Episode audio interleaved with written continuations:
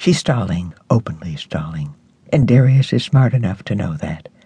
On the flight back from Vegas, she imagined just walking in and introducing Darius as my new husband and the father of my baby. But her plan fell apart when they pulled up the drive behind Katya's Escalade and her brother's rusty VW. To her right, the enormous spire on the front of the house looms above her, and Irina feels twelve years old again, when she used to scare herself witless imagining ghosts and ghouls up there.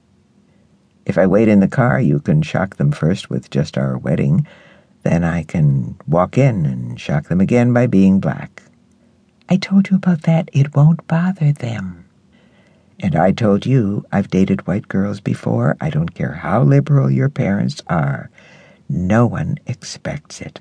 This one dude was president of the ACLU in his county, and his jaw still fell open. I thought his wife would pass out.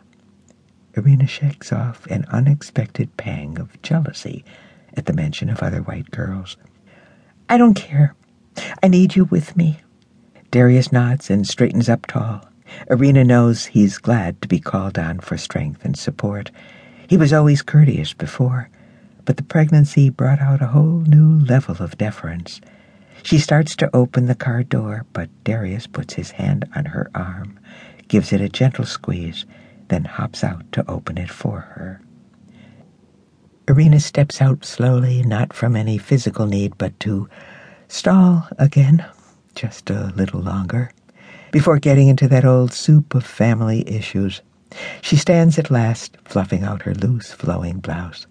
She bites back the urge to shake off Darius's hand on her elbow as she steps up the porch stairs and ambushes her family, who are sitting on the wicker furniture just inside the porch door, having an after-dinner cocktail.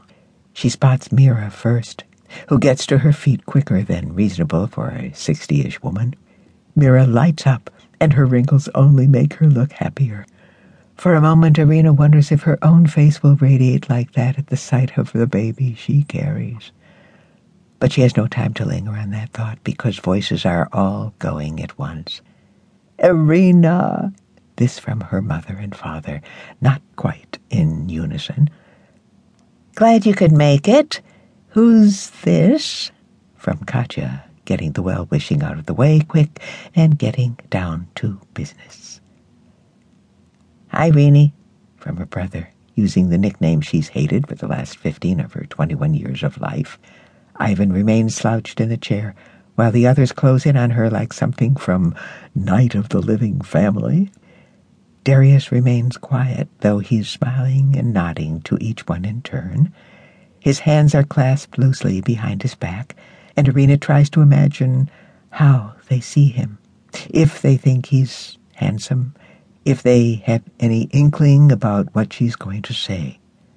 She clears her throat, and Darius puts one arm around her waist. What waist she has left, that is. This action changes the air in the room, and even Ivan sits up out of his dolorous slouch. Sorry to be springing this on you all, Irina begins, and already she sees Katya fold her arms and her back go even more rigid. But it was sprung on me, too, in a way.